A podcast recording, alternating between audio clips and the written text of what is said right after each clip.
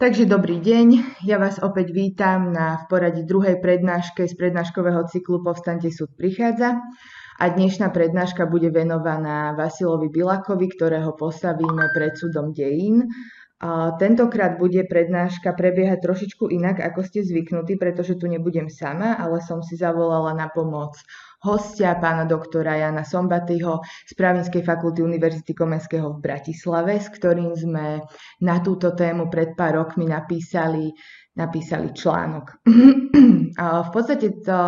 táto prednáška bude obsahovať informácie, ktoré sa týkali a teda týkajú Vasila Bilaka, Pražskej jary, okupácie Československa v roku 1968 a následne sa na postavu Vasila Bilaka pozrieme z pohľadu prokuratúry alebo teda obžalobcu, ktorého, na ktorého strane bude stať teda pán doktor Sombatino a potom sa pokúsim následne ja obhájiť Vasila Bilaka pred súdom dejín. Takže Janko, nech sa páči, máš slovo. Vasil Bilak sa preslávil, dá sa povedať, svojimi rozporuplnými, ba až by som povedal na hrane trestnoprávnej svojimi činmi, ktoré sú, dá sa povedať, dodnes predmetom diskusí tak všeobecných historikov, ako aj právnych historikov, a ktoré sa dostali taktiež aj pred, pred súd, a to nielen teda pred náš súd dejín, tak ako sme vlastne tento cyklus prednášok, ako vidíme vlastne nazvaný. Pokiaľ ide o tú pôvodnú myšlienku súdiť Vasila Biláka pred súdom dejín a hodnotiť teda jeho politické vystupovanie v kontexte obrodného procesu, ktorý je nazývaný teda ako Pražská jar alebo snaha o vybudovanie československého variantu socializmu s ľudskou tvárou, tak e, v podstate takouto prvotnou myšlienkou, eh, alebo teda tá prvotná myšlienka sa zrodila najmä pri štúdiu dobových dokumentov, kde najmä pri fotografiách eh, z pamätných eh, augustových dní, kedy do Československa prišli intervenčné vojska štátov Varšavskej zmluvy, ste na niektorých fotografiách mohli uzrieť aj viacere ľuďmi napísané transparenty, spomedzi ktorých teda v mojich očiach a v očiach eh, mojej kolegyne pani doktorky eh, Letkovej zarezonoval jeden, na ktorom sa písalo. Konkrétne citujem. Trestný zákonník, hlava 1, vlasti zrada, paragraf 91, československý občan, ktorý ve spojení s cizí mocí spáchá trestný čin rozvrácení republiky, bude potrestán trestem smrti. Indra, Bilak, Kolder, Jakeš, Mestek, Iler, Šťastný, Molnár, Michálek, Hoffman, kto dál? Toto boli emotívne slova, ktoré vyjadrovali rozčarovanie a trpké pocity obyvateľov Československa nad bohužiaľ násilnou bodkou Pražskej jary, e, za ktorú vlastne vinili bohužiaľ e, teda aj e, ľudí z vlastných radov, medzi ktorými bol aj samotný Vasil Bilak. Skôr než sa však pustíme do samotného e, posúdenia konania Vasila Bilaka v tých kľúčových dňoch predchádzajúcich augustu 68 by som sa rád venoval takému tomu všeobecno-historickému uvedeniu vlastne tých augustových dní takého toho všeobecného, dá sa povedať, politicko-ekonomického a spoločenského e, kontextu, ktorý predchádzal samozrejme tej intervencii vojsk Varšavskej zmluvy. Môžeme ísť na ďalší slajd, poprosím. E, pokiaľ ide e, vlastne o ten impuls, ktorý smeroval vlastne k naštartovaniu obrodného procesu v Československu, tak treba poukázať vlastne na zlyhávanie komunistickej e, strany Československa v naplňaní vzletných ideálov o budovaní vlastne socialistickej spoločnosti, kde v priebehu 50. E, rokov sme videli e, vlastne zlyhania tak v oblasti, dá sa povedať, ľudskej a právnej, kde sa vlastne právo, najmä trestné právo, stávalo prostriedkom represie odporcov e, vlastne nového režimu a kde vlastne aj všetky sluby o e, vlastne tom socialistickom zázraku v podobe prebudovania e, ekonomiky na systém, v ktorom bude vlastne oproti teda tomu predchádzajúcemu kapitalistickému systému dostatok vlastne spotrebného tovaru pre všetkých, tak sme videli, že toto všetko sa vlastne rozchádzalo s tou realitou. Ano. Obdobie 50. a 60. rokov bolo teda jednak obdobím veľmi silnej represie proti odporcom režimu a samozrejme aj pokiaľ e, ide o samotný spôsob riadenia toho štátu, e, či už e, teda v tej politickej rovine alebo teda v tej reálnej ekonomickej, tak tie sluby sa samozrejme stranickému vedeniu,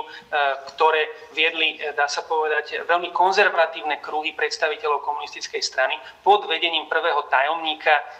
ústredného výboru komunistickej strany Československa Antonína Novotného reálne nedarilo naplňať. Navyše, okrem teda tých, e, dá sa povedať, spoločensko-ekonomických rozporov, tu boli aj e, národné rozpory medzi českými a slovenskými komunistami, ktoré boli výsledkom e, toho vývoja ešte pred februárom 1948. Samotný Antonín Novotný sa, e, dá sa povedať, nejako netajil svojim nepríliš vrelým vzťahom ku Slovákom, čo sa potom samozrejme prejavovalo v utvrdzovaní centralistickej vlády z Prahy a popieraní právomoci slovenských národných orgánov, čo samozrejme patričným spôsobom vytváralo to podhubie pre vznik vnútrostranickej kritiky, e, ktorej, e, dá sa povedať, e, tými hlavnými predstaviteľmi sa stali osobnosti, ako je Alexander Dubček, ktorý ako prvý vlastne na jeseň 1967 otvorene vystúpil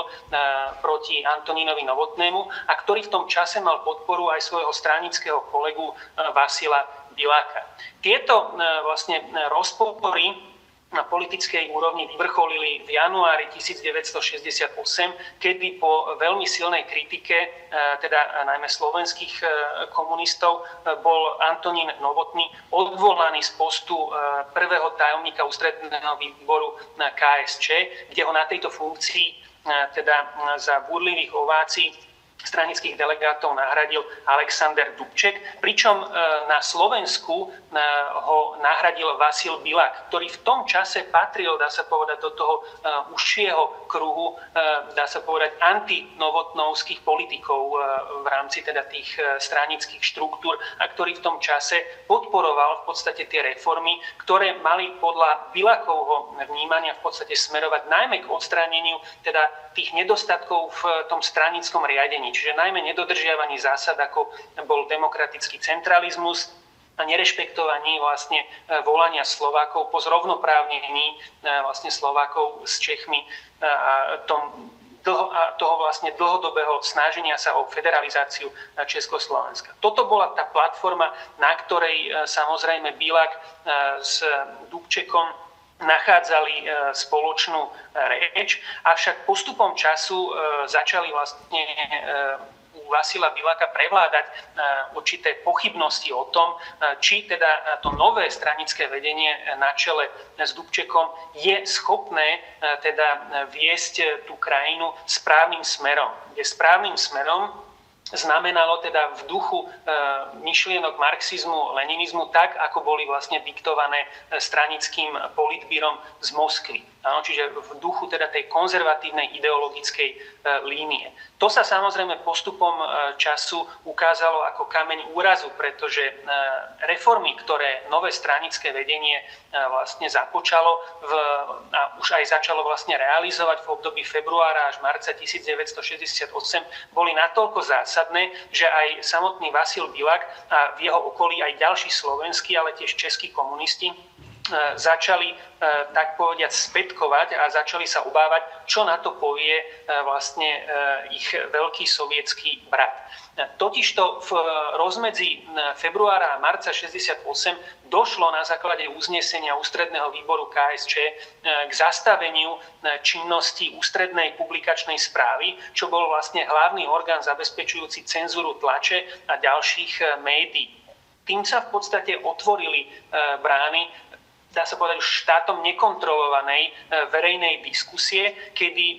s radou verejnosti v nebývalom rozsahu a hlavne nebývalým aktívnym spôsobom za, aj za participácie nestraníkov zaznievala kritika voči predstaviteľom starého vedenia e, pod vedením teda už bývalého tajomníka Novotného. Pričom dá sa povedať, že to bolo práve rozvoľnenie predpisov regulujúcich cenzúru, ktoré neskôr vlastne vadilo Sovietom a ostatným vlastne krajinám Varšavskej zmluvy. Potom ďalší problém, ktorý bol, bolo možné vnímať jednak na tej všeobecnej rovine, ale aj teda v rovine, e, v rovine osobnej zo strany Vasila Bilaka, bola e, vnútorná obroda stranických štruktúr. E, totižto v tomto období do konca marca 68 nastali vlastne tajné voľby tých, dá sa povedať, najnižších štruktúr stranického riadenia na úrovni okresných výborov, kde napríklad na Slovensku došlo k obmene až skoro polo polovice e, členov vedení okresných výborov komunistickej strany e, Slovenska, pričom vlastne tie staré konzervatívne kádre boli nahrádzané e, novými, no vlastne dá sa povedať, proreformne naladenými politikmi, kde najmä na Slovensku to znamenalo návrat e, vlastne rehabilitovaných e, tzv. buržoáznych nacionalistov, e, ktorí boli vlastne v 50. rokoch perzekvovaní. Medzi takéto osoby patril konec koncov aj Gustav Husák, ktorý bol, dá sa povedať, e, vnímaný už samotným novotným ako e, veľký politický oponent konzervatívneho vedenia komunistickej strany Československa aj komunistickej strany Slovenska, pričom Vasil Bilak e, už v období dá sa povedať, fungovania rehabilitačných komisí začiatkom 60. rokov sa snažil brzdiť e, návrat rehabilitovaných politikov, ako bol Husák e, a jeho ďalších kolegov, späť do politiky, pretože v nich videl svojich potenciálnych, e, svojich potenciálnych rivalov, čo samozrejme tiež determinovalo jeho neskoršie rozhodovanie v tých kľúčových momentoch, kedy sa proreformná politika Pražskej jary dostala pod drobnohľad a otvorenú kritiku ostatných e, vlastne krajín e, Varšavskej zmluvy. E, tento, tento tlak vyvolaný v podstate zo strany proreformného vedenia nakoniec donútil Antonína Novotného odstúpiť z postu prezidenta a to samozrejme aj pod ťarchou ďalších okolností, ktorým bol vlastne škandál s údajnou prípravou ozbrojeného zásahu zásahu e, ozbrojených zložiek v prospech prezidenta Novotného a v prospech jeho návratu do riadiacej stranickej funkcie, na ktorom sa mal podielať údajne teda e, námestník ministra vnútra Jan Šejna, ktorý vlastne bol zodpovedný za riadenie štátnej bezpečnosti a ktorý vlastne po odhalení tohto spiknutia nakoniec emigroval na západ. E, na západ do Nemecka. Čiže došlo vlastne k celkovej e, obmene tých starých e, konzervatívnych štruktúr, voči čomu sa vtedajší generálny tajomník ústredného výboru komunistickej strany Sovietskeho zväzu Leonid Ilič Brežnev z počiatku stával v podstate dá sa povedať, tak bokom, že do toho aktívne nechcel zasahovať, ale najmä e, v kontexte tých stranických e, zmien, do ktorých okrem samotných členov komunistickej strany zasahovali aj nestraníci, čiže najmä vlastne osoby, ktoré neboli členmi strany, tak práve pod týmto e, dojmom tlaku vyvolaného z ulice sa koncom marca 1968 konala porada v Drážďanoch, ktorú zvolal e, predseda komunistickej strany východného Nemecka Walter Ulbricht, ktorá pôvodne mala iný program, než e, nakoniec v skutočnosti bol. Pôvodne sa malo totiž to rokovať o vzájomnej spolupráci v rámci RVHP, Rady vzájomnej hospodárskej pomoci, avšak hneď pri úvodnom referáte Waltera Ulbrichta došlo k zmene programu a jediným a hlavným bodom programu bolo rokovanie o prebiehajúcich reformách v Československu, kde bolo československé politické vedenie a celá delegácia, ktorej členom bol v tom čase aj Vásil Bilak, podrobená veľmi ostrej kritike, najmä e, z prostredia teda východného Nemecka a Polska, čiže samotný Walter Ulbricht a e, tiež predseda komunistickej strany z Polska Gomulka boli veľmi silnými e, odporcami týchto reforiem e, a taktiež vlastne aj e, predstaviteľ bulharských komunistov Todor Žívkov vyjadril značnú, značnú kritiku, pričom čo bolo považované za, e, za asi najzávažnejší záver bolo, že samotný e, Brežnev e, vlastne konštatoval, že práve ten tlak z ulice, áno, tá, to angažovanie sa nestranníkov do zmien vo vedúcich postoch komunistickej strany Československa aj komunistickej strany Slovenska evokuje e, nástup kontrarevolučných a právicovo-oportunistických síl v Československu. A toto bola asi najväčšia rana tomu začínajúcemu reformnému snaženiu Dubčekovho vedenia komunistickej strany Československa, na základe čoho potom e, samozrejme bolo československé stranické vedenie e, pod e, neustálým tlakom. V tomto období pritom treba poukázať na skutočnosť, že vzhľadom na to, že nastúpilo úplne nové vedenie, v, o ktorom sovieti ešte nemali dostatočné informácie, tak samotní sovieti museli hľadať zdroje týchto informácií, pretože v tom čase sa museli spoliehať väčšinou len na správy e, zo svojho pomerne konzervatívne naladeného e, pražského veľvyslanectva, ktoré bolo značne e, ktoré sa značne stávalo do opozície proti novému politickému vedeniu Československa a preto aj v tomto duchu teda informovalo a referovalo do Moskvy, čím vlastne zvyšovalo obavy Brežneva, sovietského politbíra e, a aj ostatných e, vlastne členov Varšavskej zmluvy z ďalšieho vývoja. Pričom ďalšou alternatívou k týmto, k týmto informačným zdrojom boli práve politici, ktorí v tom celkovom svojom súhrne boli označovaní ako tzv. zdravé sily v rámci komunistickej strany Československa, medzi ktorých sa postupne zaradil a vyprofiloval aj samotný Vasil Bilak, ktorý sa čím ďalej tým viac približoval skôr k tomu konzervatívnemu, prosovietskému nielen z politického hľadiska eh, pohľadu, ale teda aj tomu, tomu ideologickému pohľadu na ďalší vývoj eh, vlastne smerovania rozvoja socializmu v Československu. Pokiaľ vlastne ide o ten ďalší vývoj po porade v Drážďanoch, tak treba spomenúť najmä reakciu vlastne ústredného výboru KSČ v podobe prijatia akčného plánu KSČ, čo bol vlastne politický program nového vedenia, ktorý do určitej miery samozrejme reflektoval obavy tzv. peťky, čiže, čiže tých štátov tvoriacich Varšavskú zmluvu mimo Československa, no, ale hlavne sa snažil presadiť teda tie reformné, tie reformné myšlienky, ako bolo najmä pokračovať vlastne v budovaní socializmu s ľudskou tvárou, ako to bolo vlastne Dubčekom a jeho vedením e, pertraktované, čo vlastne znamenalo pokračovať v rehabilitácii politických väzňov z 50. rokov, e, pokračovať v snahách o e, zrovnoprávnenie Čechov a Slovákov v rámci teda snah o federalizáciu Československa, pokračovať vlastne v reforme Národného frontu, ktorý už nemal byť len akýmsi prostriedkom dá sa povedať, na, na umlčanie opozície, e, ale dá sa povedať e, prostriedkom otvorenej politickej debaty, pretože nové vedenie v podstate zastávalo názor, že s, dá sa povedať, s kapitalistami a s, vlastne s akýmikoľvek oportunistickými a kontrarevolučnými názormi sa dá vysporiadať jedine v otvorenej politickej debate, čo samozrejme Sovietom neskutočne neskutočne vadilo. A to bol asi jeden z tých kľúčových dôvodov, prečo boli sovieti asi najviac obozretní a kritickí voči týmto reformám. Tiež, čo bolo vnímané ako veľmi problematické, bolo, že tento akčný plán podporoval vlastne činnosť e, zhromaždení e, e, občanov, ktoré vlastne vytvárali práve ten tlak na prehlbovanie reforiem a tiež e, vytváranie spolkov, medzi ktorými vlastne e, bol asi za najproblematickejší, najmä zo sovietskej strany, považovaný klub angažovaných nestranníkov, alebo e, vlastne spolok K231, čo bol vlastne spolok politických väzňov odsúdených v 50. rokoch. No a práve táto sloboda prejavu a vlastne snaha zapojiť sa e, širokej verejnosti e, do toho politického diskurzu bola vnímaná e, ako problém. A preto sa vlastne stupňoval tlak zo strany Sovietov, ale aj ostatných vlastne krajín, krajín Varšavskej zmluvy. To bolo nakoniec vidieť aj na vyžiadanie si ďalších rokovaní medzi členmi ústredných výborov KSČ a ústredného výboru komunistickej strany Sovietskeho zväzu, ku ktorému došlo na začiatku mája 68 v Moskve, kde teda bola otvorene nastolená otázka, či ide v Československu o demokratizačný proces,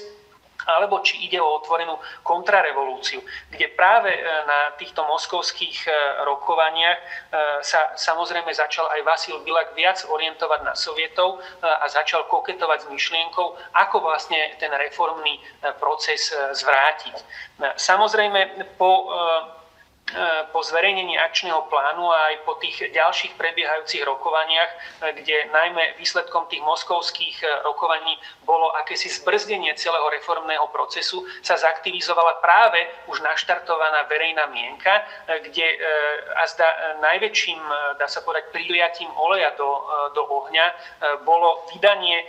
známeho, známeho pamfletu E, tzv. 2000 slov, ktorý spísal český spisovateľ Ludvík Vaculi, v ktorom v podstate e, práve poukazoval e, na to, že Sovieti sa snažia skrz ten nátlak a rokovania z UV KSČ vlastne zabrzdiť ten obrodný proces a práve tento E,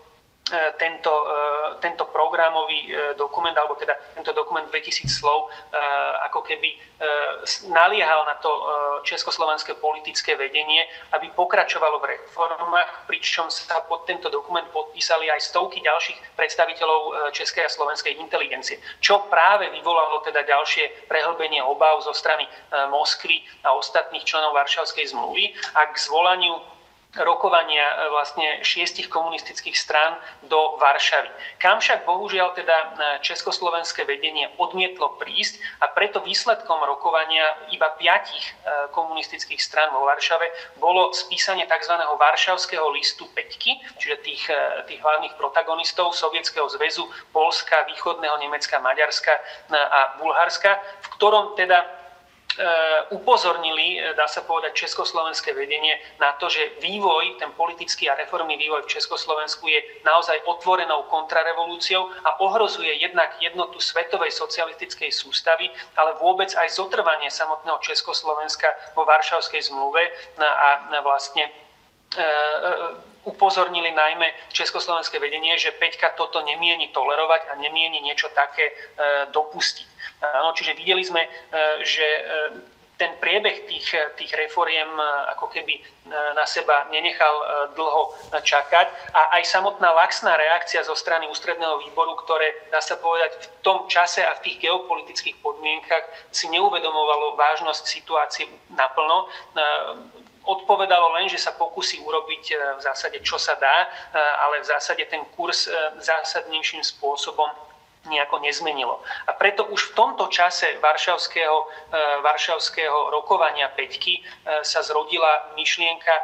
vojenskej intervencie a nastolenia teda tých starých pomerov a zvrátenia teda celého obrodného procesu. Hoci ešte prebiehali viaceré rokovania, medzi ktorými bolo aj rokovanie medzi Dubčekom a Brežnevom v Čiernej nad Tisou, ktoré je vlastne hodnotené historikmi ako akási posledná snaha o zvrátenie reforiem politickou cestou, no, avšak e, celé to rokovanie bolo e,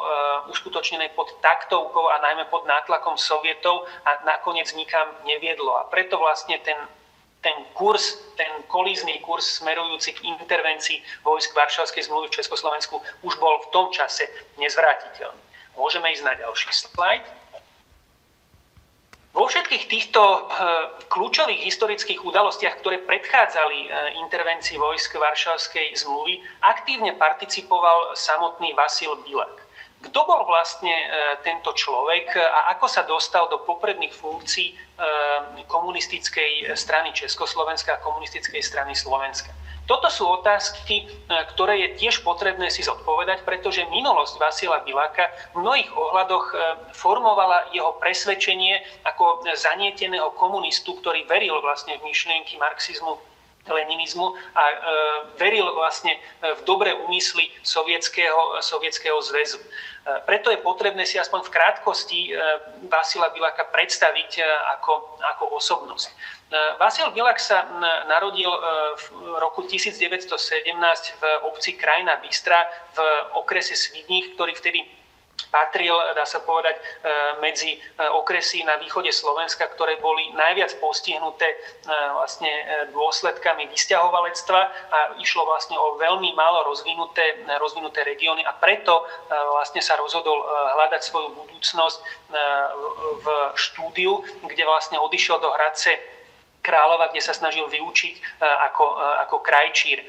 následne potom od roku 1936 pracoval v Bratislave, kde sa zapojil do, komunistických, do činnosti komunistických odborov a to najmä pod dojmom svojich životných skúseností. Totižto napriek tomu, že medzivojnové Československo sa teda vydalo cestou e, budovania e, svojej e, samostatnej ekonomiky, tak bolo predsa len, predsa len zasiahnuté viacerými ekonomickými krízami, jednak povojnovou krízou v 20. rokoch a tiež veľkou hospodárskou krízou v 30. rokoch, kedy bolo veľmi ťažké si nájsť prácu. A práve tieto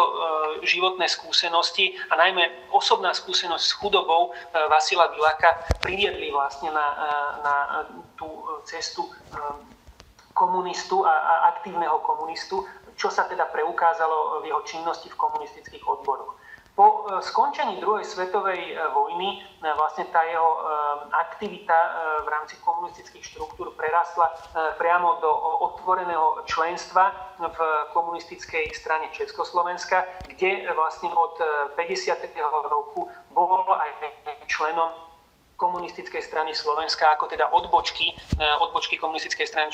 strany Československa na Slovensku, eh, kde potom následne v roku 53 tiež absolvoval vysokú školu politickú a získal, eh, získal titul doktora spoločenských vied kde, do, doktora politických vied, kde z tohto titulu vzhľadom na to absolvované ideologicky zamerané štúdium potom fungoval v rámci stranických štruktúr nielen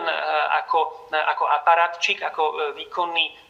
straník, ale tiež hlavne ako osoba zodpovedná za ideologickú profiláciu programu komunistickej strany. To sme nakoniec videli aj na jeho politickej kariére od 50. rokov až do vlastne pádu komunistického režimu v Československu. Ak sa bavíme o jeho kariérnom e, raste v rámci ústredného výboru KSČ, tak e, od apríla 68 až do novembra bol členom predsedníctva ústredného výboru KSČ a vlastne e, na prelome jesene vlastne 1968 až do decembra 88 pôsobil ako ideologický e, tajomník so zameraním aj na zahraničnú politiku v rámci štruktúr ústredného e, výboru. Čiže išlo vlastne o nielen politickú funkciu, ale aj vlastne o funkciu ideologickú. A v rámci štruktúr KSS vlastne fungoval ako člen ústredného výboru e, KSS v rokoch 62 až 68, kde po páde e, novotného vedenia, na ktorého mal teda nemalú zásluhu vrátanie spolupráce s Aleksandrom Dubčekom, tak e, vlastne v januári 68 nahradil Dubčeka v postavení prvého tajomníka ústredného výboru KSS, kde samozrejme okolo seba potom najmä v súvislosti s, tými, s tým politickým dianím od januára 68 až do augusta 68 začal postupne e, organizovať e, tých konzervatívne ladených politikov, ktorí mali byť teda tou oporou e, v jeho snahe o zvrátenie, zvrátenie tých politických reform. Dobre, môžeme ísť ďalej. Pozrieme sa teraz bližšie na to, ako sa v nami opísaných e, historických udalostiach, tých, tých globálnych udalostiach e, vlastne e, zachoval samotný, samotný Vasil Bilak. Ako som spomínal, Bilak v tom období, kedy otvorene bolo potrebné vystúpiť proti praktikám e, stranického vedenia e, pod teda vedením Antonína Novotného, spolupracoval aktívne s Alexandrom Dubčekom. Toto vlastne práve ten, ten boj proti Novotnému ich spájal. Avšak v momente, ako začal Dubček so svojimi stranickými kolegami, ktorí boli novo dosadení teda do ústredného výboru KSČ, E, vlastne rozbiehať tie reformy, s ktorými sa po ideovej stránke e, Bilak nestotožňoval, e, sa začal práve profilovať a dá sa povedať, vyhraňovať voči ostatným členom ústredného výboru KSČ. A zda najviac sa vlastne Bilak vyčleňoval a vyhraňoval proti ďalším členom predsedníctva UVKSČ, ako boli Smrkovský a Krígel, ktorí boli vlastne podľa Bilaka typickými príkladmi pravicových oportunistov a kontrarevolucionárov. Čiže medzi ním a, a, a Smrkovským a Krílom panovala dá sa povedať, častokrát až otvorená animozita, e, ktorá potom prerastla častokrát na zasadaní stranických orgánov do e, ostrých výmen e, názorov. Taktiež v podstate pokračoval, dá sa povedať, osobný konflikt medzi Gustavom Husákom a Vasilom Bilakom, pretože Husák sa stal podpredsedom Československej vlády a začal tiež vlastne ašpirovať aj na stranické vedenie v rámci štruktúr komunistickej strany Slovenska, čo samozrejme nebolo e, Bilakovi e, povôli vzhľadom na to, že Husák sa e, aspoň formálne profiloval ako podporovateľ Dubčekovej politickej platformy a vlastne tej politickej línie. A preto aj tento konflikt v podstate dá sa povedať do značnej miery determinoval tie Bilakové úvahy o tom, ako sa zachovať. Čiže jednak tu vidíme tie ideové rozpory so stranickým vedením na úrovni KSČ a tiež osobné e, vlastne e, ambície, pokiaľ išlo e, o konflikt s Husákom. Takže v tomto prípade, pokiaľ išlo o Bilakov postoj, tak postupne začal čím ďalej, tým viac otvorene kritizovať celý demokratizačný proces tak, ako ho vlastne Dubčekovo vedenie v Čechách aj na Slovensku začalo e, presadzovať do praxe. Áno, e, videli sme, že otvorene e, sa najmä stával Vasil Bilak proti, proti rozvoľneniu cenzúry a dá sa povedať častokrát až extrémne kritickej participácii médií na, na tej stranickej kritike, na, na kritike predstaviteľov komunistickej strany, kde tá kritika nesmerovala len teda do radov bývalého vedenia z éry Novotného, ale častokrát aj k niektorým konzervatívnejším prvkom nového vedenia, e, medzi ktorých patril aj samotný Bilak. Pričom Bilak najmä kritizoval vplyv e, nestraníkov na obsadzovanie stranických funkcií, kde naražal práve na, e, na už spomínané tajné voľby, do ktorých teda, ktoré považoval za značne ovplyvnené participáciou nestraníkov na stranických aktívoch, k čomu došlo vlastne v tomu marci 68 kedy sa vlastne tie konzervatívne e, kruhy e, vedenia KSS, e, aspoň pokiaľ išlo o ústredný výbor, čiastočne dostali do, do oslabenia, aj keď tie pomery medzi konzervatívcami a proreformnými politikmi na Slovensku boli na úrovni ústredného výboru čo do počtov vyrovnané, ale predsa len vzhľadom na ten celkový trend reformný v tomto smere mali, e, mali návrh o niečo vlastne tí proreformní politici. E, pokiaľ ide e, o postoj Bilaka k reformám celkovo, tak ten sa začal meniť od momentu, keď bol vlastne, keď bol vlastne konfrontovaný s názorom Peťky v Drážďanoch. Tam síce Bilak na jednej strane odmietol prirovnanie vývoja v Československu k vývoju v Polsku, ale E, prijal aspoň teda ten základný kritický pohľad Peťky e, e, ako oprávnený, pokiaľ išlo o náznaky kontrarevolúcie a jej rozvoja v Československu. Od tohto momentu, od teda toho drážďanského, dá sa povedať, kritického vystúpenia Peťky voči Československu sa začal aj Bilak viac orientovať na Sovietov a začal sa prejavovať viac, viac konz- ako konzervatívny politik než proreformný. Rovnako sa začal kriticky vyjadrovať aj po apríli 68, keď bol e, vlastne prezentovaný akčný plán e, komunistickej strany Československa, kedy sa otvorene snažil zamedziť realizácii záverov prijatých na pléne UVKSČ e, na Slovensku, čo sa prejavilo najmä pri formulovaní rozpracovania akčného plánu KSČ zo strany ústredného výboru KSS, pričom naďalej pokračoval v otvorenej kritike mass médií, ktoré sa snažil teda dostať pod kontrolu podávaním návrhov na prijatie zákonov, ktoré mali opäť vlastne zaviesť, zaviesť e, cenzúru do praxe. To sa mu samozrejme nepodarilo v tomto momente presadiť a skôr ho to vystavilo väčšiemu tlaku zo strany verejnej mienky. E, pričom k otvorenej kritike stranického vedenia pod Dubčekovým vedením sa v tomto prípade Bilak odhodlal aj v rámci spoločných rokovaní, rokovaní medzi ústredným výborom KSČ a predstaviteľmi sovietského politbíra vlastne tak v apríli 68, ako aj na moskovskom rokovaní na začiatku mája 68, kde otvorene vlastne vyjadril či už v,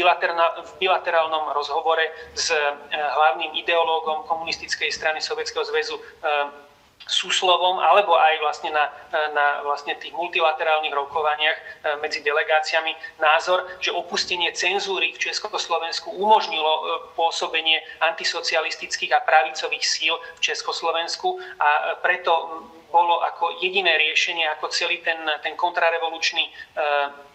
prúd e, politiky, e, ktorým sa Československo voľne unášalo. E,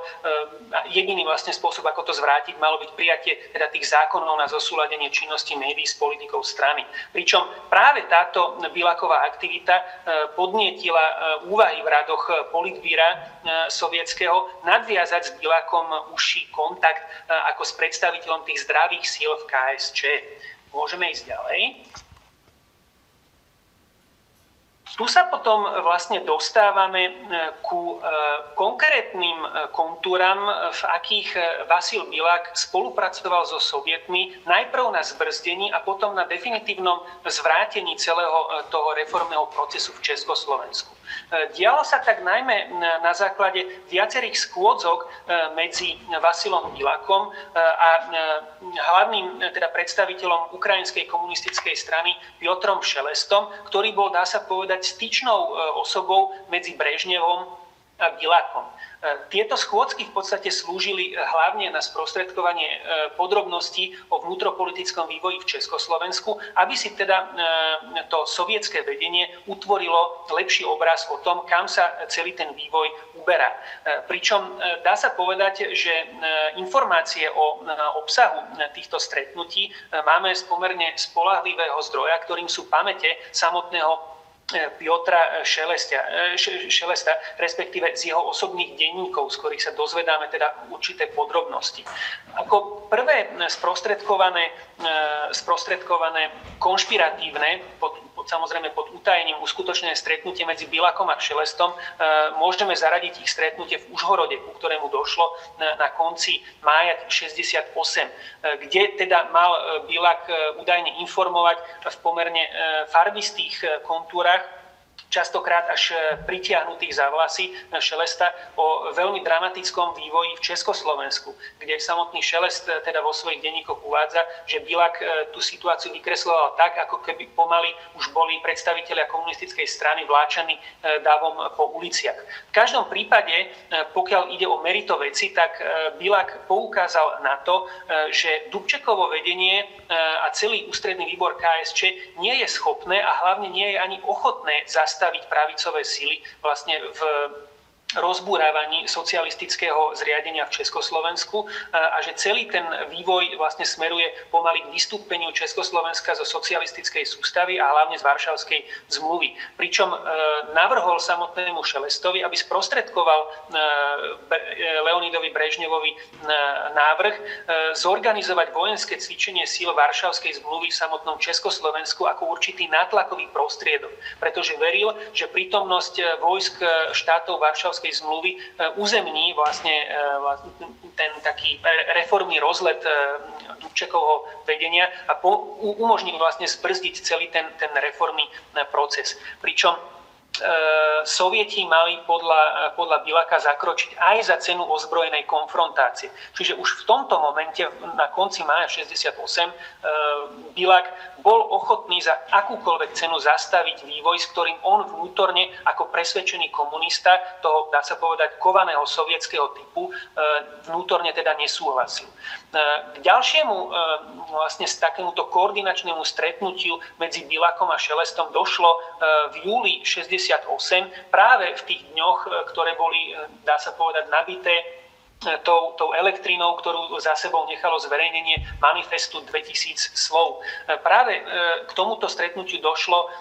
na chate predsedu komunistickej strany Maďarskej ľudovej republiky Janoša Kádara pri Balatone, kde aj Janoš Kádar ako jeden z tých, dá sa povedať, najumiernenejších komunistických predákov v rámci Varšavskej zmluvy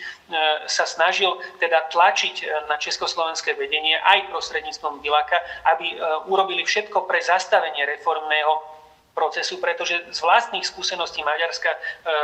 z tých revolučných otrasov z roku 56 e, vedel povedať, ako to asi skončí. E, a preto vlastne na tomto stretnutí Bilak vlastne informoval o tej čím ďalej radikálnejšej situácii v Československu a podporoval vlastne Sovietov v tom, aby prostredníctvom bilaterálnych rokovaní medzi UVKSČ a sovietským politbierom vyvíjali čím ďalej tým väčší nátlak e, na, na, na československé vedenie k zastaveniu, e, k zastaveniu teda toho reformného e,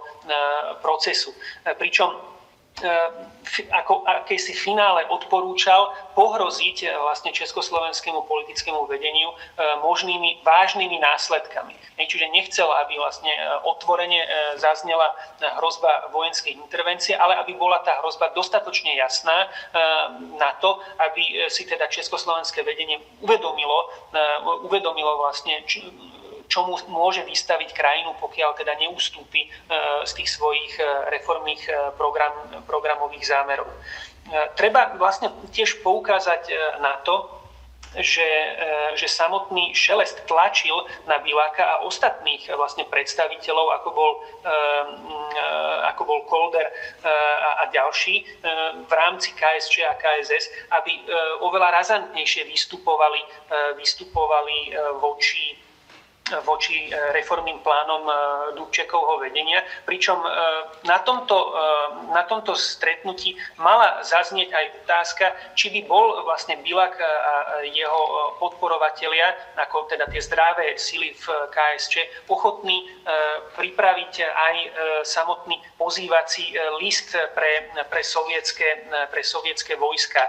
a, a vojska vlastne Varšavskej zmluvy v prípade, že by teda nedošlo k zvrátu zvratu, eh, dá sa povedať, toho, toho negatívneho vývoja. Pričom Dá sa povedať, že odpoveďou na tú šelestovú otázku bolo Bilakovo mlčanie, pretože v tom momente sa tak trochu zháčil a uvedomil si, do akej situácie sa eh, dostal, eh, ale neskôr, neskôr vlastne vo svojich vlastných pamätiach túto, túto situáciu interpretoval trochu inak. Môžeme ísť na ďalší slajd, poprosím. Dostávame sa teda k otázke pozývacieho, e, pozývacieho listu. E, dá sa povedať, že e, tento nápad skrsol v hlave Leonida Brežneva a ďalších členov sovietského politbíra tesne po konaní Varšavskej stretávky Peťky a potom, ako vlážne sa postavili k výhražnému varšavskému listu predstavitelia Dubčekovho vedenia a ostatní členovia UV KSČ. Totižto ten, dá sa povedať, tvrdohlavý postoj československého vedenia, ktoré odmietalo v podstate e, ten kontrarevolučný vývoj, o ktorom hovoril Brežnev e, a ostatní predstavitelia Varšavskej zmluvy, presvedčil Sovietov k tomu, že e, v zásade ten, ten kurz nasmerovaný k vojenskej intervencii je už nezmeniteľný a preto sa potrebovali práve orientovať na tie zdravé sily v KSČ a preto e, vlastne potrebovali mať e, akúsi tú piatú kolónu, ktorú budú môcť využiť e, skrz práve tento pozývací list, aby tým odôvodnili a legitimovali vlastne ten, ten svoj príchod a ozbrojenú, ozbrojenú intervenciu. Pokiaľ ide o genézu vzniku E, vzniku tohto pozývacieho e, listu, čiže pokiaľ ide o tú otázku, kto a kedy ho e, spísal a ako sa dostal k Sovietom, tak tu sa dá povedať, existuje asi najviac polemik medzi českými a slovenskými historikmi, pričom dá sa povedať, tá základná, základná os tých udalostí je taká, že keď došlo na začiatku augusta k porade šiestich komunistických strán v Bratislave, tak malo malo dôjsť vlastne k odovzdaniu už spísaného pozývacieho listu e, priamo jeho autormi, e, autormi, e, pánmi Indrom, Koldrom, Kapkom, Švestkom a Bilakom do, do, do rúk sovietskej delegácie, kde vlastne podstatou toho, toho pozývacieho listu e, bolo vyjadrenie myšlienky, že ak kontrarevolúciu nebude možné zvrátiť vlastnými, e, vlastnými silami, e, tak v tomto prípade dole podpísaní páni nemajú inú možnosť len obrátiť sa s žiadosťou o pomoc na, na, na sovietský zväz a komunistickú stranu sovietského zväzu, pričom zdôrazňovali teda práve tú naliehavosť situácie tým, že hovorili, že maj, majú predstavitelia sovietského zväzu vlastne poskytnúť túto pomoc v akýmikoľvek prostriedkami. Nehovorilo sa tu teda otvorene o vojenskej intervencii, ale práve tá všeobecná formulácia akýmikoľvek prostriedkami smerovala k tomu, že sa ako keby e, implicitne rátalo aj s použitím, e, s použitím e, ozbrojeného násilia. Áno, môžeme vlastne na tomto slajde vidieť aj samotné autentické znenie tohto, tohto listu, teda jeho český preklad, pretože originál bol napísaný v ruštine, kde azda najdôležitejšie pasáže sú tie, kde sa vlastne stále konštatuje že tlač, rozhlas a televízia sú prakticky v rukách pravicových síl, čiže vykresluje sa ako keby dramatickosť toho, toho obrazu, dá sa povedať až na úplnú hranu, kde ako keby tu prebiehala vlastne e, ozbrojená kontrarevolúcia pomaly a kde vlastne sa konštatuje, že vedenie strany už ďalej nie je schopné úspešne sa hájiť pred útokmi proti socializmu a nie je schopné organizovať e, proti pravicovým silám sa ani ideologicky, ani politicky. A preto vlastne mala byť podľa teda signatárov tohto listu e, v ohrození samotná existencia socializmu. E, pričom e, poukazuje sa tu aj na to, teda, že tie pravicové sily mali vytvoriť priaznivé podmienky pre kontrarevolučný prevrat a zvrhnutie socializmu a teda opätovné nastolenie buržoázneho, buržoázneho štátu. A preto vlastne mali v prípade, že zlyhajú samotní títo predstavitelia zdravej e, časti komunistickej strany Československa, prísť na pomoc e, vlastne e, ruskí bratia, teda predstavitelia Varšavskej zmluvy. Áno. Že v opačnom prípade teda to ich prehlásenie malo byť považované za naliehavú prozbu a žiadosť o akciu a všestrannú, všestrannú pomoc. Pritom je dôležité poukázať aj na to, že žiadali samotného Leonida Iliča Brežneva o to, aby tento list e, zostal, zostal v maximálnom utajený, pretože sa samozrejme báli z toho, aká by bola reakcia verejnosti, pokiaľ by sa k niečomu takémuto e, odhodlali, odhodlali verejne. V súvislosti s týmto listom však existuje niekoľko otáznikov, na ktoré poukazuje viacero slovenských aj českých e, historikov. A tie sa týkajú najmä toho, či možno vlastne považovať tento, tento list za vierohodný. Pokiaľ ide o jeho obsah a spôsob spísania, tak tu vlastne historici ehm, nemôžu dospieť nejakému exaktnému záveru, ale pokiaľ ide aspoň o podpisy tých osôb, ehm, ktoré mali byť teda údajnými autormi daného listu, tak pokiaľ ide o pravdivosť, alebo teda o, právosť týchto podpisov, tak tá bola potvrdená kriminalistickou expertízou, ktorá bola vykonaná vlastne v 90. rokoch. Pričom E, vlastne bol ten podpis e, porovnávaný s ďalšími Bilakovými písomnosťami z obdobia rokov 67 až 83. Čiže práve e, skrz právosť týchto podpisov sa verí v to, že títo ľudia, ak ten list aj priamo nenapísali, tak sa minimálne stotožnili s jeho, s jeho obsahom čo bude samozrejme dôležité pre posúdenie prípadnej trestnoprávnej zodpovednosti týchto osôb. A samotný Vasil Bilak vo svojich pamätiach konštatuje, že list bol pripravený pre každý prípad, čo sa samozrejme trošku odlišuje od Šelestovho e, popisu udalostí e, zo stretnutia na Balatone, kde vlastne sa poukazuje na to, že na spísanie listu tlačili vlastne samotní sovieti, aby mali vlastne v rukách ten legitimizačný prostriedok pre ospravedlnenie vojenskej intervencie. Môžeme ísť ďalej. Ja by som ešte k tomu pozývaciemu listu teda chcela dodať, že o tom pozývacom liste hovorí hneď na začiatku alebo hneď po začiatku okupácie v auguste 1968 aj správa CIA, hej, ktorá bola teda odovzdaná americkému prezidentovi teda z dňa 21. augusta 68. Čiže uh, je veľká pravdepodobnosť, že ten, že ten list naozaj existoval, pretože samozrejme potom sú tu aj úvahy o tom, že či nevznikol dodatočne v 90. rokoch ako falzifikát, ktorý mal ako keby napomôcť demokrati- tej demokratizácii v novej spoločnosti. A ešte by som teda chcela um, podotknúť, že Vasil Bilák, ako si aj ty teda naznačil, tak hovoril o tom liste, že, že existoval, ale uh, pred, alebo teda do úradnej zápisnice uh, Vasil Bilák uh, teda spomenul, spomenul trošičku, trošičku inú verziu. Uh, v ktorej, teda, v ktorej teda uviedol, že ho v Bratislave požiadal o sprostredkovanie stretnutia s Brežnevom Radko Kaska, ktorý bol teda pomocníkom Drahomíra Koldera a údajne teda mal Bilakovi povedať, že pôjde teda iba predať túto prozbu niektorých súdruhov, pričom on sám teda v tejto úradne zapísanej výpovedi povedal, že on nevedel, čo je, čo je obsahom toho listu. A napriek tomu, že to síce nemá nejakú historiografickú váhu, tak ešte by som vám chcela spomenúť, čo nám v osobnom rozhovore povedal povedal zať Vasila Bilaka Jozef Ševc v roku 2016 ktorý sa teda nezhoduje absolútne ani z jednou z týchto, z týchto verzií a teda on práve povedal, že teda list vznikol ex post ako nejaká prirodzená reakcia demokratizácie spoločnosti v 90. rokoch a ako pokus o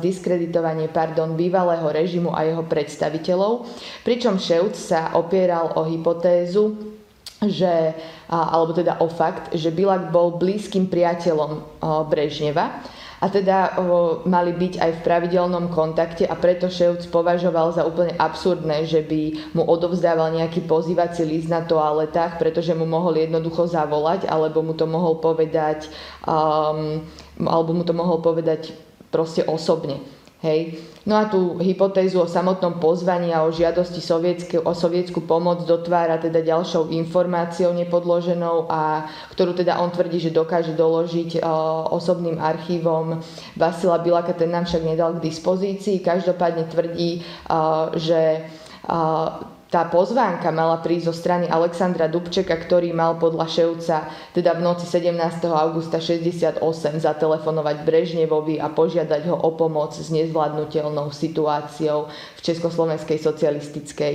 republike. Tak to len na dotvorenie ešte takej tej aury neznáma, ktorá je okolo tohto listu. Nech sa páči, ako pokračuj ďalej. Áno, áno, jedna vec a toľko rôznych interpretácií a pohľadov, vždycky z iného uhla pohľadu. E, v každom prípade, keď sa pozrieme na to, akým spôsobom e, sa prejavil Vasil Bilak v tom rozhodujúcom období, čiže v období e, dňa 21. augusta, keď k nám zavítali teda intervenčné vojska na Varšavskej zmluvy a aj v nasledujúcich dňoch tejto augustovej krízy, tak vidíme, že pokračoval vlastne v presadzovaní tej svojej vízie, zvrátenia, zvrátenia toho, toho reformného vývoja a snažil sa vlastne ako keby ochromiť akcieschopnosť eh, toho eh, existujúceho politického vedenia štátu a komunistickej strany Československa, k čomu samozrejme, k čomu samozrejme využíval aj svojich ďalších podporovateľov, spolu s ktorými sa mal teda aj podľa pôvodných úvah e, Sovietov e, postaviť do čela robotnícko-rolníckej vlády, k čomu však v konečnom dôsledku nedošlo. Pokiaľ však ide o e, jeho činy, ktoré by mohli byť relevantné v prípade, že by sa náhodou postavil pred eh, vtedajší súd a keby proti nemu teda eh, postavil žalobu vtedajší prokurátor, tak ide najmä eh, o následovné činy, ktoré by boli teda predmetom posudzovania z pohľadu trestného práva. V noci 21. augusta, keď sa členovia predsedníctva ústredného výboru KSČ dozvedeli o prichádzajúcich vlastne sovietských e, a ďalších intervenčných vojskách do Československa, tak sa snažili vlastne zaujať k tomu patričný postoj a pripraviť znenie e, výzvy predsedníctva UVKS všetkému ľudu Československej socialistickej republiky, ktoré bolo potom v konečnom znení aj prečítané do československého rozhlasu. Bilak, ktorý bol prítomný na rokovaní tohto predsedníctva, hlasoval samozrejme prirodzene proti prijatiu tejto výzvy, pretože e, predmetom tej, tej výzvy a, a teda provolání všemu lidu e, vlastne bolo e, vyhranenie sa politického vedenia proti takémuto riešeniu existujúcich politických konfliktov, čo samozrejme teda Bilak, Bilak nechcel. Pokiaľ ide potom o ďalší vývoj v rozmedzi 21. a 23. augusta, kedy vlastne došlo k odvlečeniu niektorých predstaviteľov predsedníctva UV a členov UV KSČ do Moskvy a došlo k odchodu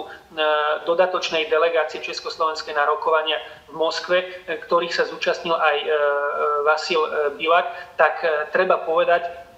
že pokiaľ ide potom o tie moskovské rokovania, tak Bilak e, vlastne na návrh Sovietov pomáhal e, potom koordinovať e, odklad plánovaného zjazdu KSS, ktorý mal vlastne v tomto, v tomto rozhodujúcom období vyjadriť podporu predstaviteľom UVKSČ, ktorí sa snažili stoj čo stoj hájiť svoj reformný program hrubému nátlaku Sovietov. A vlastne Bilak sa snažil e, zhatiť podporu slovenských komunistov e, Dubčekovmu vedeniu a to najmä prostredníctvom svojich členov v UVKSS, pričom Bilak mal potom neskôr aj sám pôsobiť ako zástupca spoločného stanoviska delegácií Československa a Sovietskeho zväzu, pričom sám potom dostal exemplár Moskovského protokolu. Rovnako vlastne pôsobil aj v čase ešte pred moskovskými rokovaniami, kde takýmto spôsobom koordinoval vlastne činnosť pléna UVKSS cez e, člena predsedníctva Hruškoviča, ktorý bol jeho skalným stúpencom a snažil sa teda vlastne aktívne potlačiť akýkoľvek odpor proti okupačným silám e, a e, akýkoľvek vlastne odpor na tej politickej a aj exekutívnej vlastne úrovni. Čiže priamo v tých, v tých krízových dňoch po 21. auguste sa Vasil Bilak naozaj prejavil ako aktívny pod podporovateľ e, vlastne moskovskej politickej línie e, a je evidentné, že konal v rozpore so záujmami legitímneho a legálne zvoleného vlastne vedenia KSČ a KSS. Môžeme ísť ďalej.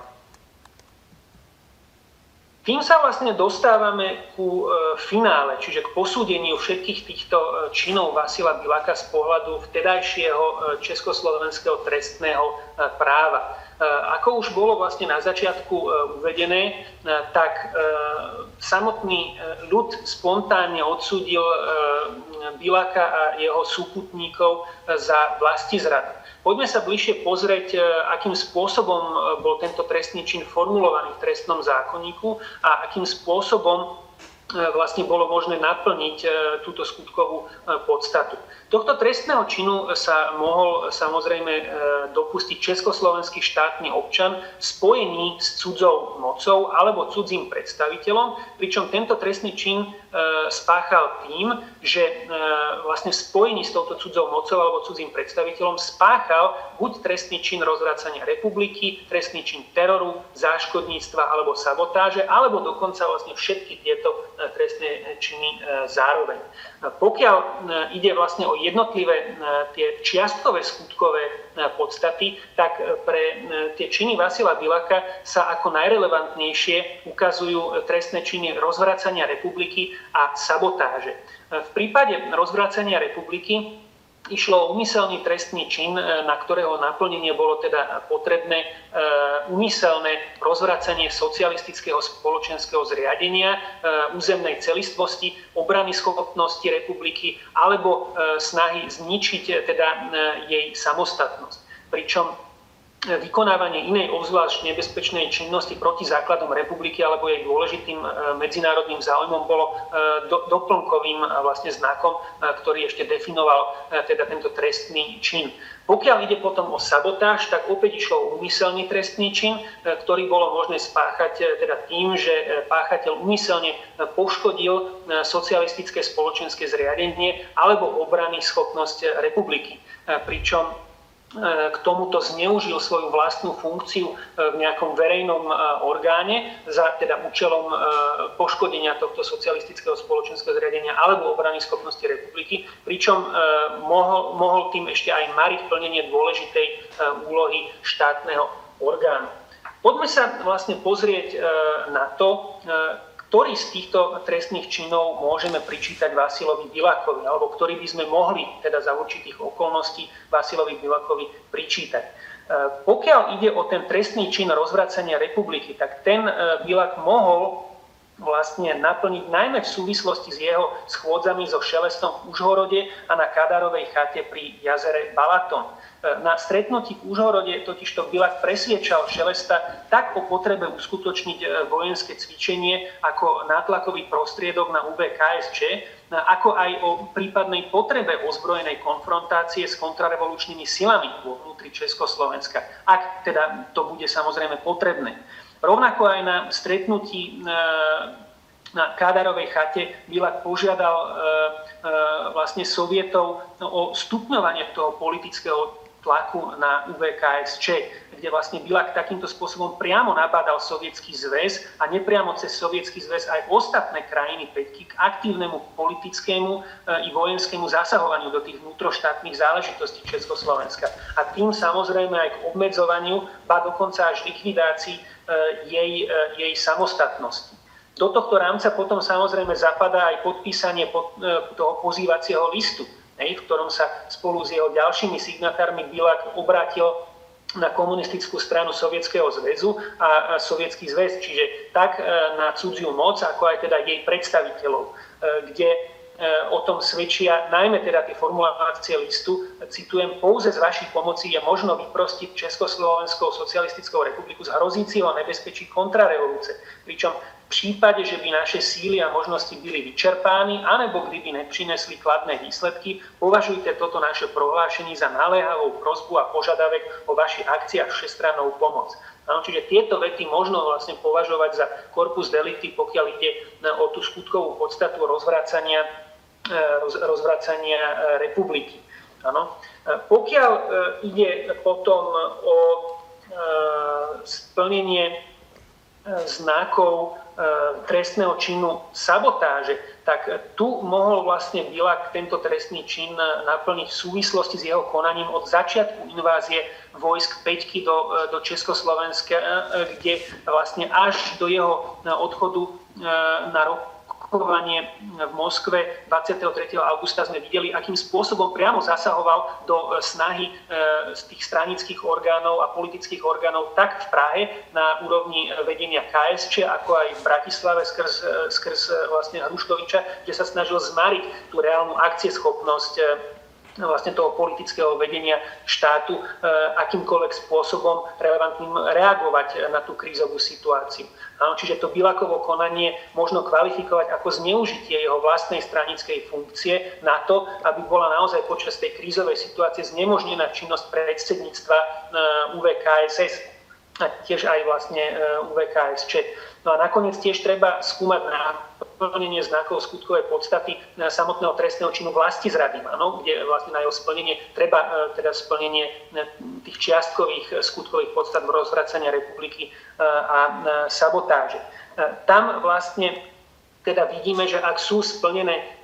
tieto, alebo teda naplnené tým konaním tieto dve skutkové podstaty, tak by sme ho vedeli takýmto spôsobom skrz to preukázateľné spojenie s cudzou mocou alebo cudzím predstaviteľom odsúdiť za trestný čin vlasti zrany. Aspoň toto je teda e, tá jedna z možných alternatív e, interpretácie toho jeho konania. Môžeme ísť ďalej. Ešte ďalej. Už idem ja? E, nie, ešte, ešte ten predchádzajúci slajd. Čiže ak sme zhrnuli e, teda na podklade tých dobových e, trestnoprávnych noriem, e, ako by sme mohli interpretovať a subsumovať to Bilakovo konanie po tej dobové normy, tak môžeme povedať, že za určitých okolností skutočne by sme to konanie vedeli pod tieto, pod tieto znaky subsumovať a vedeli by sme to teda interpretovať tak, že sa skutočne vlasti zrady dopustil. Je tu však jeden veľký otáznik či už v demokratickom, alebo aj e, vlastne e, čiastočne v tom socialistickom súdnictve bolo potrebné e, preukázať vinu toho obžalovaného nad akúkoľvek pochybnosť. Kde v tomto prípade pri posudzovaní viny Vasila Bilaka za trestný čin vlasti zrady existujú určité pochybnosti. Jednak je to vlastne pochybnosť týkajúce sa úmyselnej formy zavinenia pretože samotný Bilak má na veci odlišné pochybno, teda e, odlišný pohľad a samozrejme existujú aj interpretácie historikov, ako aj priamých participantov týchto udalostí. Videli sme to aj na tom, ako sa líšil vlastne ten pohľad Piotra Šelesta a Vasila Biláka na, na tie udalosti, ktoré sa udiali na Kadárovej chate na Balatone. Pričom tiež súčasná historiografia hovorí vlastne iba o údajných vyjadreniach Vasila Biláka na týchto schôdzkach, kde samozrejme máme prístup k tým, k tým Šelestovým záznamom, ale tiež je to jeho subjektívny E, subjektívny e, postoj a tiež sme videli, že na tú šelestovú otázku, či teda je ochotný podporiť tú priamu e, intervenciu, hoď teda v náznakoch to, to naznačoval, tak priamo, že či chce poskytnúť ten list, tak odpovedal svojim, svojim mlčaním. Tiež sú tu tie nejasnosti o dobe a okolnostiach vzniku pozývacieho listu, ktoré nám neumožňujú, pokiaľ teda nebudú odtajnené a sprístupnené ďalšie bývalé sovietské archívy, zaujať k tomu definitívne e, stanovisko. A tiež e, hovorím, pokiaľ existujú takéto e, významné pochybnosti, tak je akékoľvek teda takéto zhodnotenie len, len akousi alternatívou interpretácie tých, tých jeho činov. Ďakujem a teraz odovzdávam v tomto bode slovo mojej Ďakujem veľmi pekne. Teraz sa pozrieme na to z opačnej strany, čiže sa pozrieme na tú obhajobu Vasila Bilaka pred súdom dejín. Ja teda na úvod poviem, že stojím v oveľa jednoduchšej pozícii ako Stalianko a to už len minimálne z toho dôvodu, že Vasil Bilak nikdy odsudený trestným súdom nebol. A okrem toho, že teda odsudený nebol, to neznamená, že tam nebola snaha odsúdiť Vasila Bilaka za jeho minimálne rozporuplné určite nemorálne a určite neetické konanie v roku 1968. Pôvodne generálna prokuratúra Českej a Slovenskej federatívnej republiky začala už v apríli 1990 trestné stíhanie vo veci pre trestný čin proti mieru podľa zákona 165 z roku 1950 zbierky na ochranu mieru, ktorý obsahoval iba jeden jediný paragraf, ktorý teda v prvom odseku hovorí, že kto sa pokúsi rozrušiť mierové spolužitie národov tým, že akýmkoľvek spôsobom podnecuje k vojne, vojnu propaguje alebo vojnovú propagandu inak podporuje, dopúšťa sa trestného činu proti mieru. Vyšetrovateľ správy Federálneho policajného zboru pre vyšetrovanie referát Praha vzniesol teda v roku 92 voči Bilakovi obvinenie. Toto trestné stíhanie bolo odovzdané správe Federálneho policajného zboru pre vyšetrovanie Praha z Českej republiky v roku 1990 na Slovensko, preto išlo, pretože išlo teda o slovenského občana. V trestnej veci konala najprv Krajská prokuratúra v Bratislave s obvinením, s obvineným Bilakom nebola teda na Slovensku stíhaná žiadna iná osoba. No a v marci v roku 2000 podal Krajský prokurátor v Bratislave na Krajský súd v Bratislave obžalobu a uznesením Krajského súdu z konca marca 2001 bola táto trestná vec vrátená prokurátorovi na došetrenie, proti ktorému podal prokurátor stiažnosť. Následne Najvyšší súd Slovenskej republiky v roku 2002 zamietol stiažnosť krajského prokurátora ako neodôvodnenú a uložil vo svojom rozhodnutí vypočuť svetkov v Českej aj v Slovenskej republike, ktorí už dávno nežijú a to bol teda aj problém, alebo sa ich nepodarilo vypátrať. Trestné stíhanie Vasila Biláka vo veci zločinu vlasti zrady sa začalo v roku 2005, no a trestné stíhanie bolo napokon prerušené dňa 21. februára 2011 dôvod dôvodu, že pre neprítomnosť svetkov nie je možné vec náležite objasniť. V prvom rade by som chcela povedať, že to trestné stíhanie, ktoré začalo v roku 1990 na základe zákona 165 z roku 1950 na ochranu mieru, bola úplná blbosť. Od samého začiatku tohto trestného činu sa nemohol Vasil Bilak dopustiť pretože jeho konanie ani len náznakom nevykazovalo známky, že by išlo o skutkovú podstatu práve tohto trestného činu a preto aj Janko sa vôbec nezaoberal týmto, týmto paragrafom. A v podstate až v roku 2005 začala obhajoba riešiť skutočný zločin, ktorého sa teoreticky Vasil Bilak dopustiť mohol. A teda konkrétne hovoríme o trestnom čine vlasti zrady, ktorú už teda vám Janko ukázal, aj vám teda porozprával, čoho všetkého sa mohol dopustiť. Ja nebudem vôbec polemizovať s tým, že či pozývací list bol pravý alebo nebol pravý. Ja som osobne sa domnievam teda, že ten list pravý bol, že ho v skutočnosti napísal a okrem toho si chcem túto robotu obhajcu trošičku stiažiť. Takže nebudem sa vyhovárať na to, že pozývací list neexistoval, alebo vznikol dodatočne, alebo je to falzifikát. Budem pracovať s tým, že tento pozývací list existuje a je pravý ale napriek tomu vám dokážem, že Vasil Bilak podľa dobového trestného práva jednoducho vinným nie je. Ako sme si už ukázali, ten uh, zločin vlasti zrady československý občan, ktorý v spojení s cudzou mocou alebo teda s cudzím činiteľom spácha trestný čin rozvracania republiky, teroru, záškodníctva alebo sabotáže, potreste sa odňatím slobody na 12 až 15 rokov alebo trestom smrti. Bavíme sa teda o,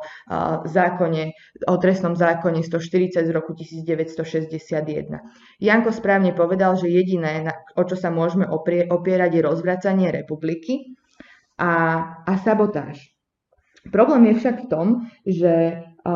oba, alebo teda úlohou oboch týchto trestných činov bolo postihovať útoky proti základom republiky. Ťažiskom ochrany prvého oddielu prvej hlavy trestného zákona, kde sa nachádza teda aj vlasti zrada, boli teda základy republiky, to je jej socialistické, spoločenské a štátne zriadenie. Takže útoky, ktoré možno subsumovať pod uvedené trestné činy, boli nasmerované buď proti republike a jej socialistickému zriadeniu, alebo proti niektorému z čiastkových znakov republiky, pričom tieto boli uvedené v prvej hlave ústavy Československej socialistickej z republiky číslo 100 z roku 1960. A hovoríme najmä o útokoch proti socialistickému charakteru republiky, pevnému zväzku robotníkov, rolníkov a inteligencie na čele s robotníckou triedou, skutočnosti, že Československá socialistická republika patrí do svetovej socialistickej sústavy, socialistickej hospodárskej sústave alebo postaveniu komunistickej strany Československa ako vedúcej sile v štáte. Čiže objektívna stránka toho trestného činu rozvracania republiky alebo aj tej sabotáže jednoducho nemohla byť naplnená, pretože chránili záujem, ktorý v zásade Vasil Bilak napísaním, alebo nielen Vasil Bilak, ale všetci signatári toho pozývacieho listu chceli zachovať. Čiže v podstate, keby som čisto obhajca pred no, trestným súdom, tak by som už v zásade ani nemusela ísť úplne úplne ďalej, ale keďže som pred súdom dejín, tak sa ešte pozriem na tú druhú podstatnú zložku, ktorá musí byť splnená kumulatívne a to je v spojení s cudzou mocou. A tak znie vlastne aj otázka, že môže byť veľký spojenec a brat, teda zväz, zväz sovietských socialistických republik chápaný ako cudzia moc? Úvodné vyhlásenie ústavy Československej socialistickej republiky z roku 1960 prehlasovalo, že, citujem, socializmus v našej vlasti zvíťazil. Vstúpili sme do nového obdobia našich dejín a sme odhodlaní ísť ďalej k novým, ešte vyšším cieľom. Po tejto ceste pôjdeme ďalej ruka v ruke s našim veľkým spojencom, Bratským zväzom sovietských socialistických republik a so všetkými ostatnými priateľskými krajinami Svetovej socialistickej sústavy, ktoré je naša republika republika pevným článkom.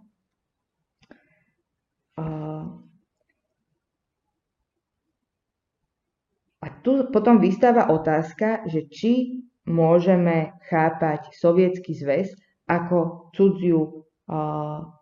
moc.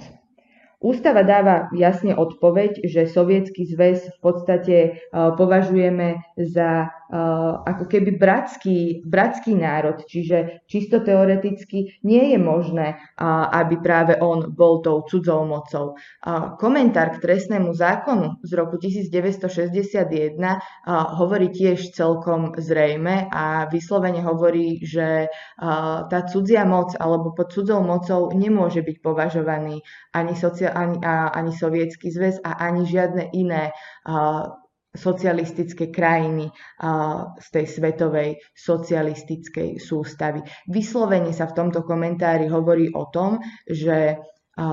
tá cudzia, cudzia mocnosť môže byť iba z kapitalistického sveta. Sú to, je to proste krajina, ktorá by ako keby do Československej socialistickej republiky mala priniesť alebo podporiť vnútornú kontrarevolúciu, priniesť buržoáziu alebo buržoázne myšlienky, ktoré by mali chcieť ako keby prekonať alebo poraziť to socialistické nastavenie. Takže to dobové trestné právo, ten trestný zákonník z roku 1961 rozhodne nechápal sovietský zväz ako cudziu moc a tým pádom to rozhodne vylučuje to vnímanie Sovietskeho zväzu ako cudzej moci a teda to aj vylučuje naplnenie skutkovej, po,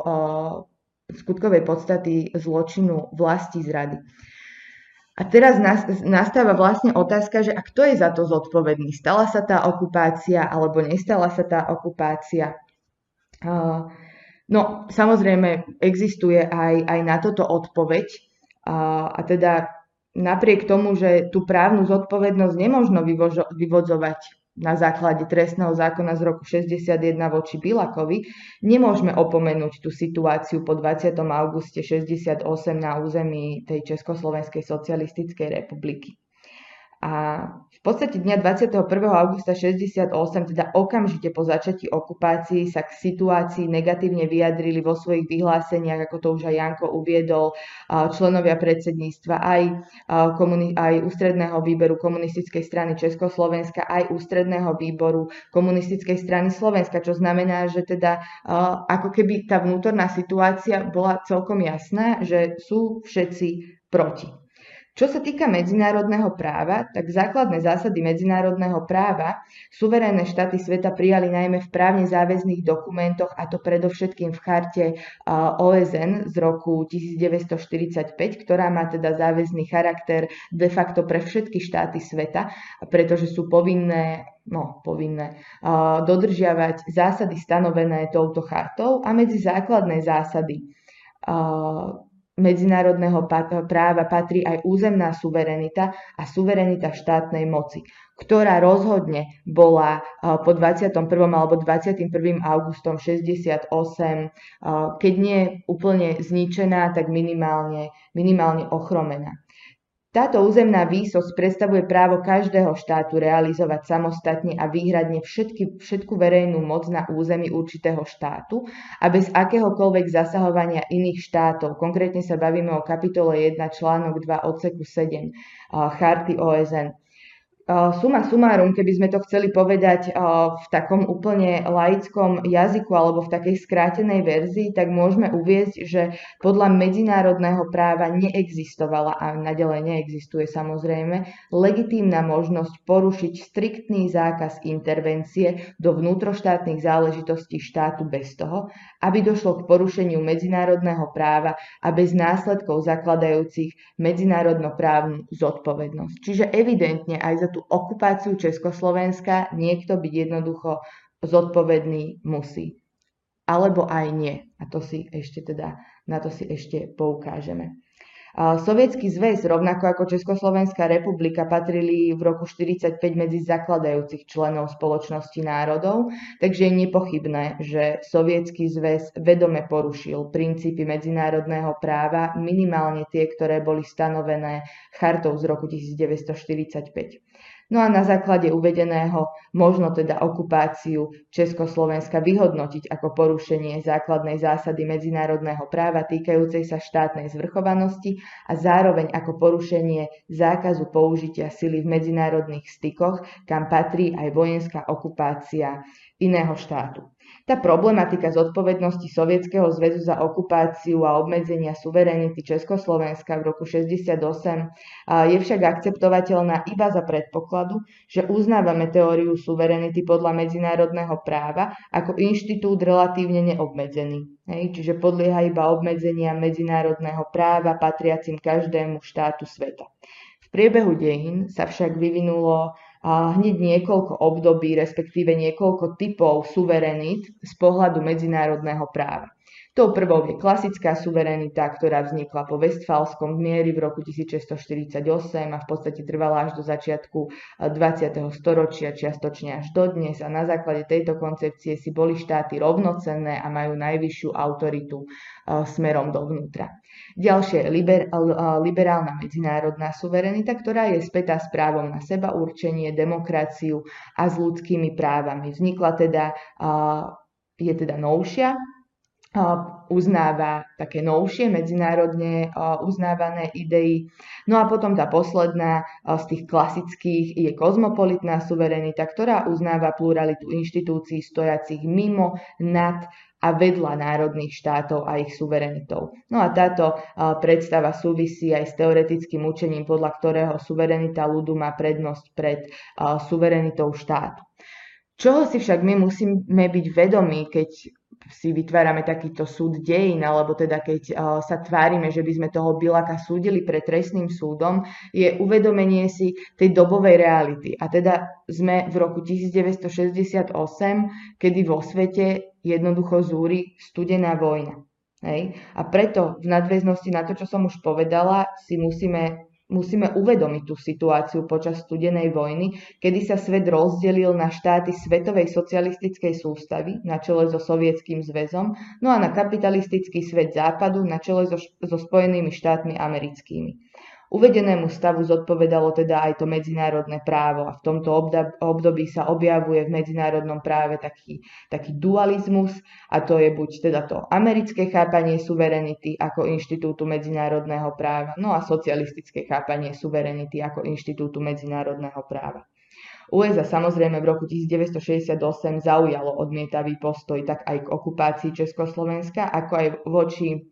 tzv. Brežnevovej doktríny. Tá Brežnevová doktrína vyšla teda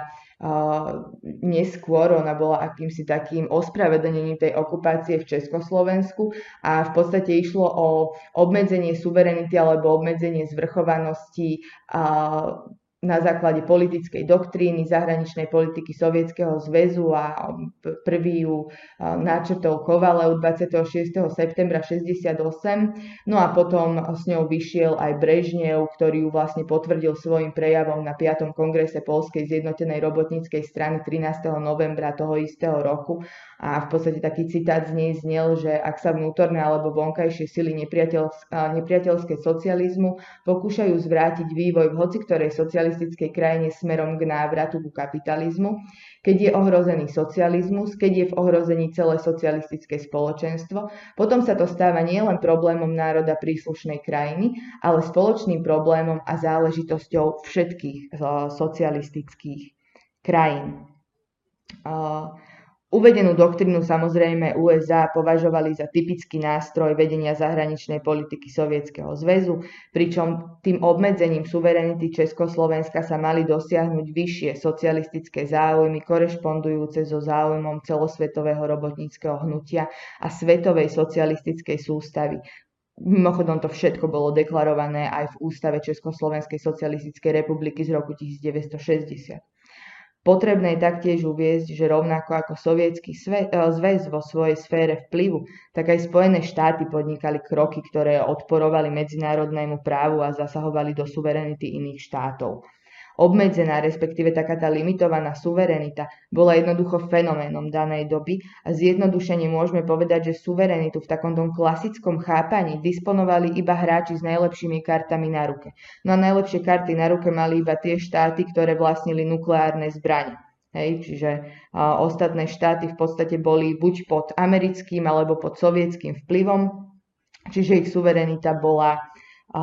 bola nedobrovoľne alebo aj dobrovoľne limitovaná. Pri uvedenom chápaní suverenity, teda v kontexte tej studenej vojny, sovietský zväz vojenskou intervenciou neporušil ani len to medzinárodné právo, nie len to vnútroštátne, ale ani to medzinárodnoprávne, alebo teda to medzinárodné právo, ale chránil záujmy svetovej socialistickej sústavy spôsobom, ktorý zodpovedal situácii vo svete. Tú hypotézu o tej limitovanej suverenite, s ktorou úzko súvisí aj rozdelenie sfér vplyvu Sovietskeho zväzu a Spojených štátov, potvrd, nám potvrdili v jeseni roku 2015 aj zverejnené dokumenty CIA, ktoré som už dneska spomínala.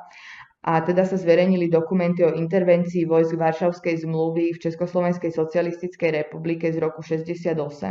A teda zo správ CIA je úplne zrejme, že americká tajná služba podrobne monitorovala situáciu medzi Československom a Sovietským zväzom počas Pražskej jary.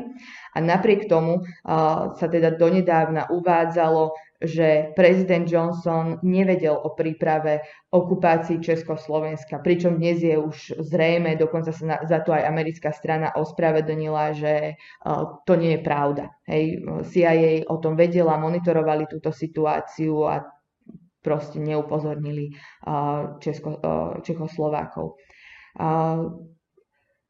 Okrem toho, že si teda všimli zoskupovanie vojska a armádnej techniky na československom pohraničí,